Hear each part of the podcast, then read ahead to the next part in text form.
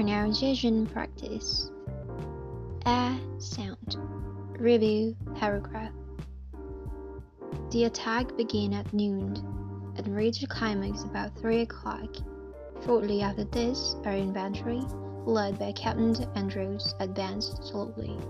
The gas attack was feared, and each man carried a ma gas mask.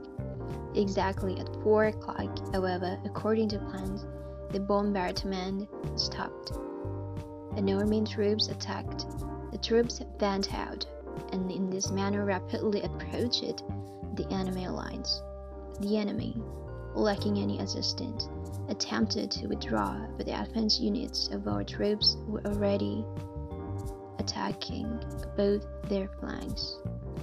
The enemy troops had little chance to retreat, and many were captured. captured.